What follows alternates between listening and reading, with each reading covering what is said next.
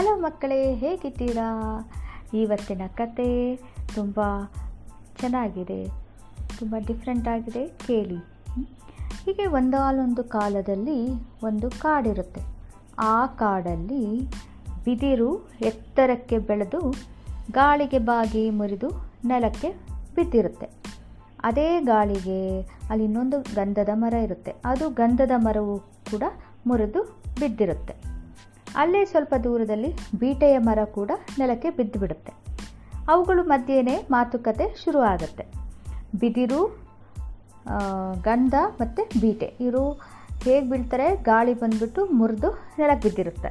So ಅವ್ರ ಮಧ್ಯೆ ಮಾತಾಡೋಕ್ಕೆ ಶುರು ಮಾಡ್ತಾರೆ. ಗಂಧ ಮತ್ತು ಬೀಟೆಯು ತಾವೇ ಹೆಚ್ಚು ಅಂತ ಜಂಬ ಕೊಚ್ಚಿಕೊಳ್ಳತೊಡಗಿರ್ತಾರೆ ಬಿದಿರನ್ನು ಹೀಯಾಳಿಸತೊಡಗ್ತಾರೆ ಬಿದಿರು ಏನನ್ನೂ ಮಾತನಾಡದೆ ಸುಮ್ಮನೆ ಇರುತ್ತೆ. ಗಂಧ ತಾನು ಪೂಜೆಗೆ ಪರಿಮಳಕ್ಕೆ ಮತ್ತು ಸುಗಂಧ ದ್ರವ್ಯಗಳಿಗೆ ಬೇಕೇ ಬೇಕು. ತನಗೇ ಹೆಚ್ಚು ಬೆಲೆ ಎಂದು ಹೇಳಿತು. ಬೀಟೆಯು ನಿನ್ನ ಬೆಲೆ ಎಷ್ಟೇ ಆದರೂ ನಿನ್ನನ್ನು ಮನೆ ಕಟ್ಟಲು ಬಳಸುವುದಿಲ್ಲ. ಒಂದು ಪಕ್ಷ ನೀನು ಇಲ್ಲದಿದ್ದರೂ ಆದೀತು. ಆದರೆ ಮನೆಯ ಕೆಲವು ಭಾಗಗಳಿಗೆ ನಾನು ಅನಿವಾರ್ಯ ಅಂತ ವಾದಿಸಿತು. ಬಿದಿರಿನ ಸಣ್ಣ ಸಣ್ಣ ಕೋಲುಗಳು ಸುಮ್ಮನೆ ಇವರನ್ನು ನೋಡುತ್ತಾ ತಾನು ಬಿದಿರಾಗಿ ಹುಟ್ಟಿದ್ದಕ್ಕೆ ಬೇಜಾರು ಮಾಡಿಕೊಂಡಿತು. ಮರಗಳು ಬಿದ್ದಿರುವ ಸುದ್ದಿ ತಿಳಿದು ಊರಿನ ಜನ ಬಂದರು. ಕೊಡಲಿ, ಕತ್ತಿ ಮುಂತಾದವುಗಳನ್ನು ತಂದು ಮೊದಲು ಗಂಧದ ಮರವನ್ನು ಕತ್ತರಿಸಿದರು.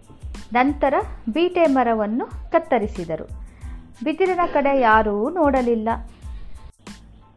ತನ್ನನ್ನು ಯಾರೂ ಕೊಂಡೊಯ್ಯದಿರುವುದಕ್ಕೆ ಬಿದಿರಿಗೆ ತುಂಬ ಬೇಸರವಾಯಿತು. ನಾನು ಈಗ ಯಾರಿಗೂ ಬೇಡವಾದನೆ ಎಂದು ಅಂದುಕೊಂಡಿತು ಹೀಗೆ ಹಲವು ವರ್ಷಗಳು ಕಳೆದವು. ಅಂದು ಕಡಿದುಕೊಂಡು ಬಂದಿದ್ದ ಗಂಧದ ಕೊರಡು ಈಗ ಬರೀ ಒಂದು ತುಳುಕಿನಷ್ಟು ಆಗಿತ್ತು. ಪೀಟೆಯ ಮರವನ್ನು ಮನೆಯ ಎಲ್ಲ ಕಡೆಯಿಂದ ತೆಗೆದು ಕೆಲವು ಬಾಗಿಲಿಗೆ ಮಾತ್ರ ಇರಿಸಿ ಉಳಿದಿದ್ದನ್ನು ಎತ್ತಿ ಒಂದು ಕಡೆ ಬಿಸಾಕಿದ್ದರು. ಮಳೆಗಾಳಿಗೆ ಅದು ದಿನೇ ದಿನೇ ಸವೆದು ಹೋಗುತ್ತಿತ್ತು. ಗಂಧ ಬೀಟೆಗಳಿದ್ದ ಅದೇ ಬೀದಿಯಲ್ಲಿ ಒಬ್ಬ ಕೊಳಲು ವಾದಕ ಕೊಳಲಿನಲ್ಲಿ ಹಾಡುತ್ತಾ ಹಾಡುತ್ತಾ ಒಂದು ಕಡೆ ಕೂತಿದ್ದ.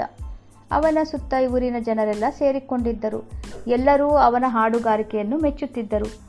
ಹಾಡು ಆವು ಆಡುವವನು ಈ ಮೆಚ್ಚುಗೆ ಕೇವಲ ನನಗೆ ಮಾತ್ರ ಸಲ್ಲಬೇಕಾದದ್ದಲ್ಲ, ಈ ಕೊಳಲಿಗೂ ಸೇರಬೇಕು ಎಂದು ಹೇಳಿ ತನ್ನ ದೊಡ್ಡ ಗುಣವನ್ನು ಮೆರೆದಿದ್ದ.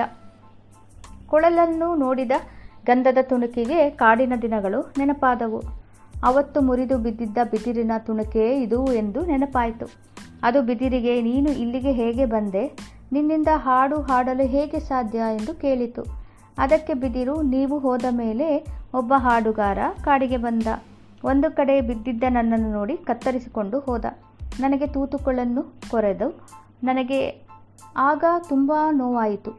ಆದರೂ ಸಹಿಸಿಕೊಂಡೆ. ಆಮೇಲೆ ನನಗೆ ಎಲ್ಲ ಕಡೆಯೂ ಮೆಚ್ಚುಗೆಯ ಮಾತುಗಳು ಸಿಕ್ಕವು ಎಂದು ಹೇಳಿತು. ಆದರೆ ನೀವ್ಯಾಕೆ ಹೀಗೆ ಇಷ್ಟು ಸವೆದು ಹೋಗಿದ್ದೀರಿ? ಬೀಟೆ ಯಾಕೆ ಹೀಗೆ ಹೊರಗೆ ಬಿದ್ದು ಹೋಗಿದೆ ಎಂದು ಕೇಳಿತು. ಗಂಧ ಬೇಸರದಿಂದ ಮನುಷ್ಯ ನನ್ನನ್ನು ದಿನೇ ದಿನೇ ಅರೆದು ಅರೆದು ಬಳಸಿ ಹಾಳು ಮಾಡಿದ. ಬೀಟೆಗಿಂತ ಬೇರೆ ವಸ್ತುಗಳು ಚಂದ ಅಂತ ಬೀಟೆಯನ್ನು ತೆಗೆದು ಹಾಕಿದ ಎಂದು ಹೇಳಿತು. ಕೊಳಲಿನ ಈಗಿನ ಗೌರವದ ಸ್ಥಿತಿ ನೋಡಿ ಗಂಧ ಮತ್ತು ಬೀಟೆಗೆ ಅಂದು ಅದನ್ನು ನೋಡಿ ನಾವು ಆಡಿದ ಮಾತುಗಳು ನೆನಪಾದವು. ನಾವು ಹಾಗೆ ಮಾಡಬಾರದಿತ್ತು. ಪ್ರತಿಯೊಬ್ಬರಿಗೂ ಅವರದೇ ಆದ ವಿಶೇಷತೆ ಇರುತ್ತದೆ. ಅದಕ್ಕೆ ಸರಿಯಾದ ಪರಿಸರ ಸಿಕ್ಕಾಗ ಅವುಗಳ ವಿಶೇಷತೆಗೆ ಬೆಲೆ ಸಿಗುತ್ತದೆ. ಅದನ್ನು ಪ್ರತಿಯೊಬ್ಬರೂ ಅರ್ಥ ಮಾಡಿಕೊಳ್ಳಬೇಕು ಎಂದು ಅಂದುಕೊಂಡವು. ಮತ್ತು ಬಿದಿರಿನ ಕೊಳಲಿನ ಬಳಿ ಕ್ಷಮೆ ಕೋರಿದವು. ಕೇಳಿದ್ರಲ್ಲ ಮಕ್ಕಳೇ, ಎಲ್ಲರಿಗೂ ಅವ್ರದ್ದೇ ಆದ ವಿಶೇಷತೆ ಇದ್ದೇ ಇರುತ್ತೆ. ಯಾರೂ ಆರ್ಡಿನರಿ ಅಥವಾ ಏನು ವಿಶೇಷತೆನೇ ಇಲ್ಲ ಅನ್ನೋ ಥರ ಇರೋದಿಲ್ಲ. ಸಮಯ ಬಂದಾಗ ಎಲ್ಲರೂ ಅವರವರ ವಿಶೇಷತೆನ ಹೊರಗೆ ತೋರಿಸ್ತಾರೆ. ಚೆನ್ನಾಗಿದೆಯಲ್ಲ ಕತೆ? ಹೀಗೆ ಮತ್ತೆ ಚೆನ್ನಾಗಿರೋ ಕತೆ ತೊಗೊಂಡು ಬಂದು ಮತ್ತೆ ನಿಮ್ಮ ಜೊತೆ ಹೇಳ್ತೀನಿ. ಮುಂದಿನ ಸಲ, ಅಲ್ಲಿ ತನಕ ಟೇಕ್ ಕೇರ್ ಬಾಯ್ ಬಾಯ್